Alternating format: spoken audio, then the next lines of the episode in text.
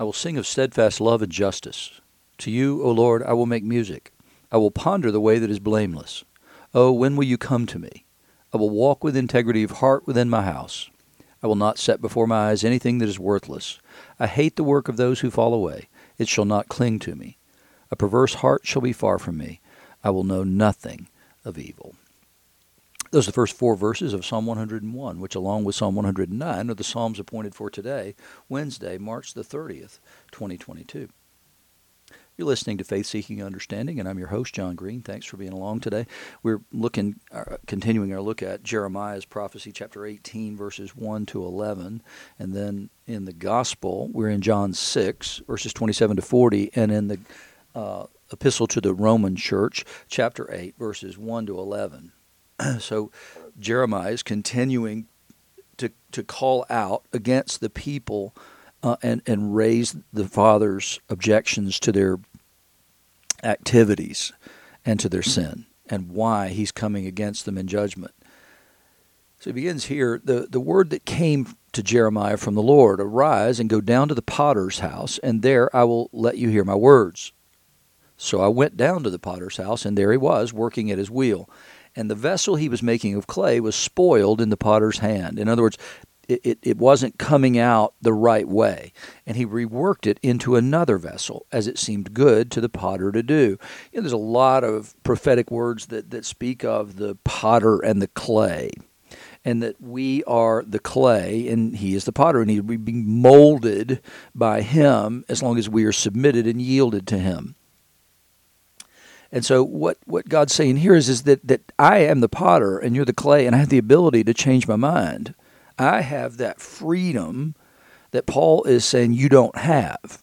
And I have the freedom to change my mind concerning the edicts that I make. And we'll see in various places throughout Scripture where, where you'll, say, you'll see, particularly like in Esther, where the king, has, Ahasuerus, has given a, uh, an edict and because it, it comes from the Medes and the Persians, it can't be rescinded.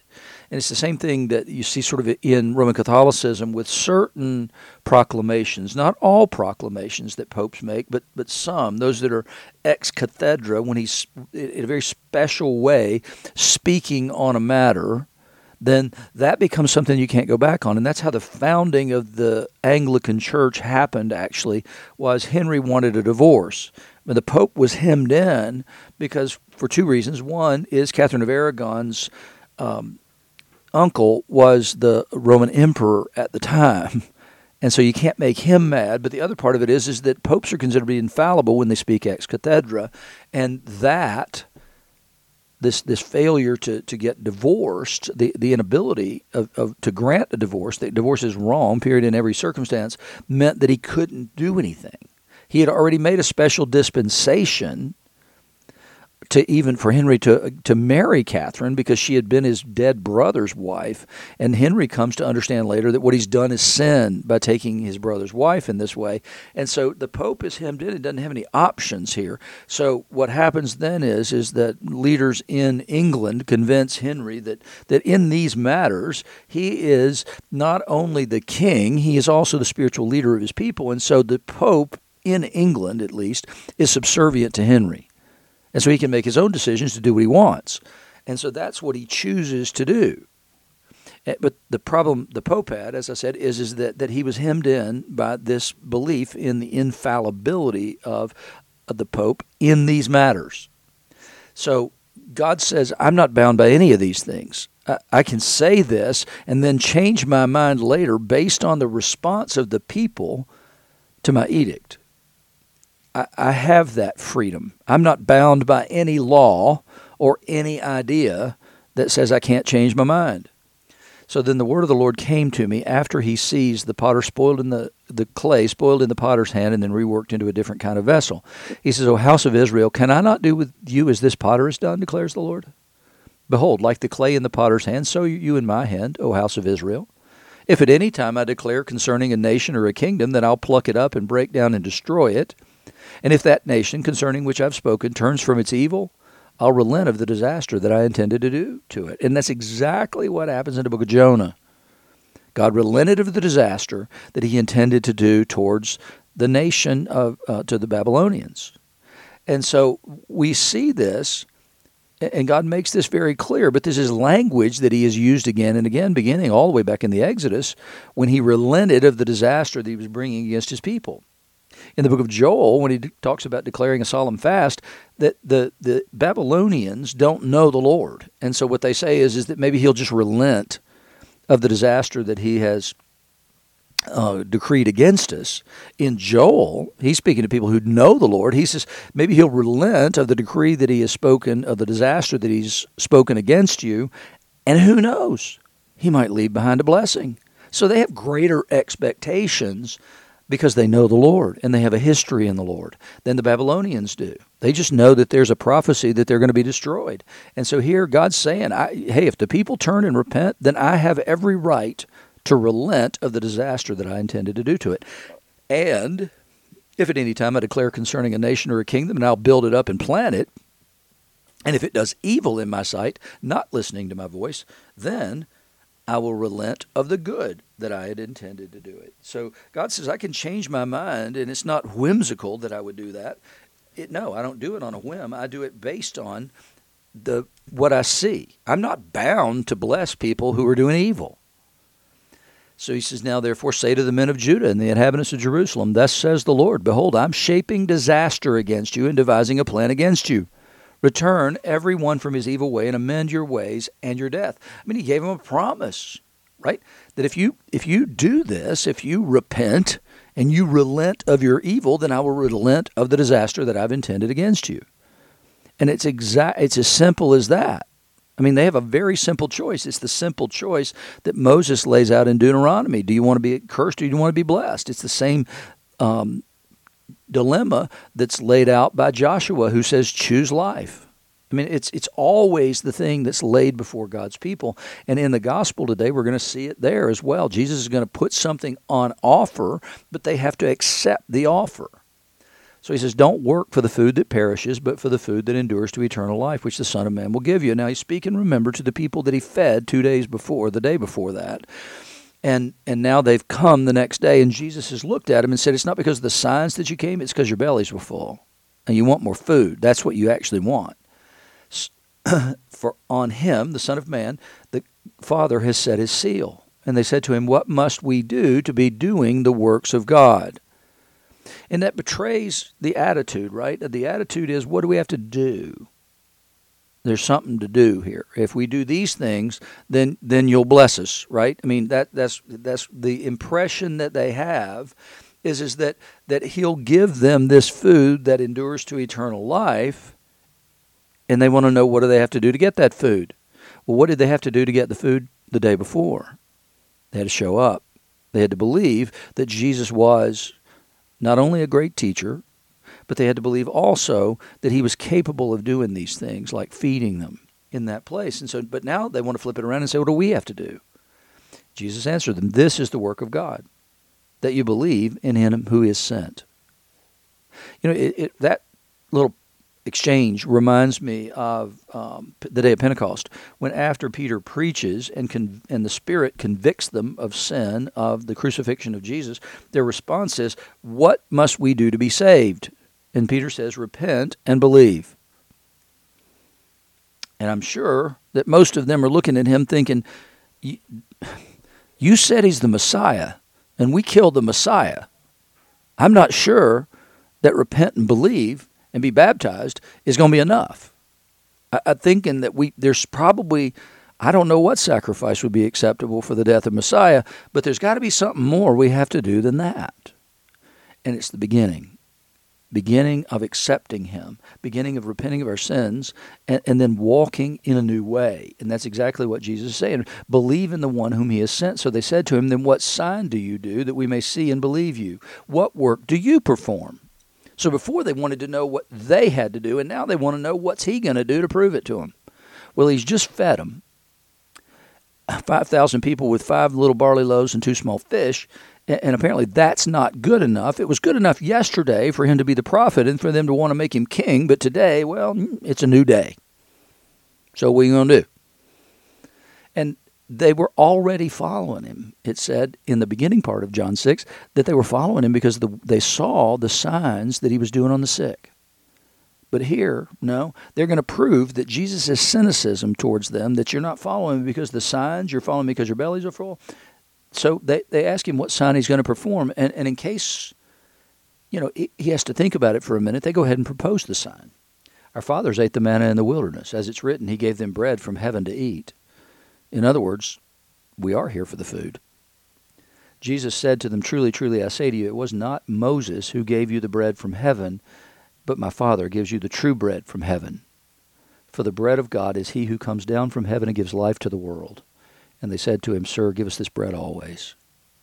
That is so eerily reminiscent of the Samaritan woman at the well to whom Jesus had promised these rivers of living water welling up from within. And she said, Sir, give, us, give me this water always, that I may not have to come here to this place and get water. And so here they respond with the gracious offer of Jesus, this bread that comes down from heaven and gives life to the world. They respond in the same way that woman responded. Jesus knew how to evoke an image and provoke a response. Jesus said to them, I'm the bread of life. Whoever comes to me shall not hunger, and whoever believes in me shall never thirst. But I said to you that you have seen me and yet do not believe. All that the Father gives me will come to me, and whoever comes to me I will never cast out. And we know they didn't believe because they proposed a sign. They said, We haven't seen enough. We don't know enough. You haven't shown us enough for us to come to faith in you. How about you do another sign? How about you do another feeding? So what they're proving is they've not believed. They've they've believed in him as a rabbi, they believed in him as a prophet, they believed in him as a king, but that's not what he's asking. He's asking them to believe, I am the bread of life. And they're not ready to make that move into that. In the passage from uh, Romans, remember yesterday Paul had, had made the argument that um, that the problem we have that causes us to need a savior is sin that dwells within us, and it overpowers my mind. What I want to do, I don't do because of sin that dwells in my body. And so, what has to be dealt with is that sin that dwells in my body. And he says, Oh, wretched man that I am, who will save me from this body of death? Sin equals death. So, who will receive, who will um, deliver me from this body of death could also be from this body of sin. And, it's Christ Jesus, and it's the indwelling of the Holy Spirit. So, Paul's saying, Here's the resolution to the problem that I presented yesterday. There is therefore no condemnation now for those who are in Christ Jesus. For the law of the Spirit of life has set you free in Christ Jesus from the law of sin and death. For God has done what the law, weakened by the flesh, could not do.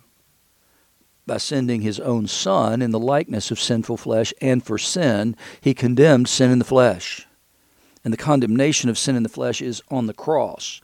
Jesus mortified the flesh which is to say that he didn't live for the gratification of a fleshly desire. He lived for the glory of the Father. He set his sights on those things that were above and made his chief aim the glory of the Father.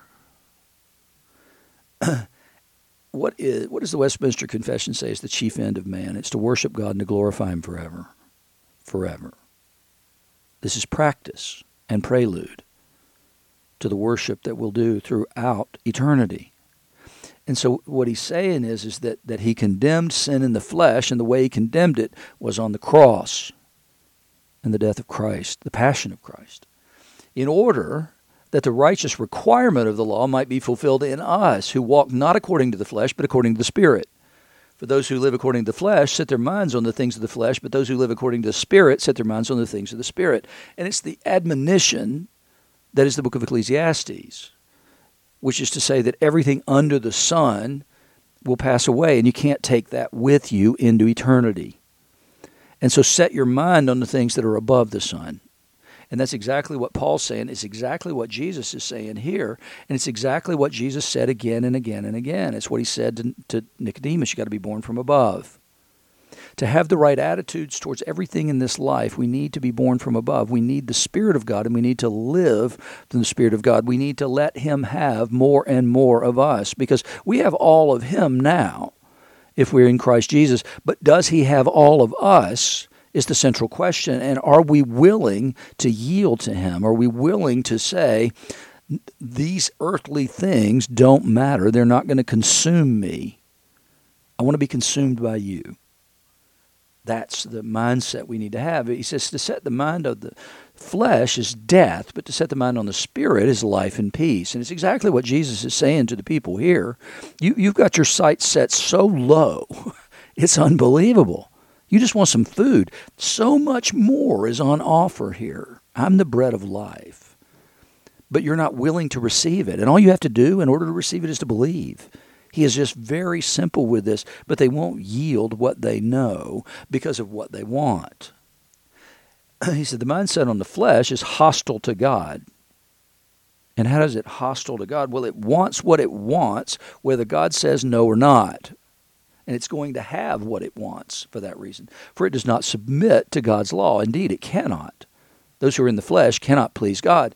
And so Paul is speaking here, and like I said yesterday, that Judaism doesn't believe in the fall, that they don't believe in, in the complete depravity of man because of the fall. Paul clearly embraces it.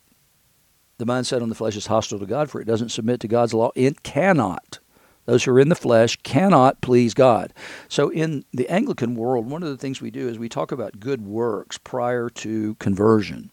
And what, what the uh, Articles of Religion say is there's no such thing. Any good work done for any reason other than the glory of God is not good. And that really offends people when you say that. But the reality is, is, is that we have a low standard for good, and God doesn't.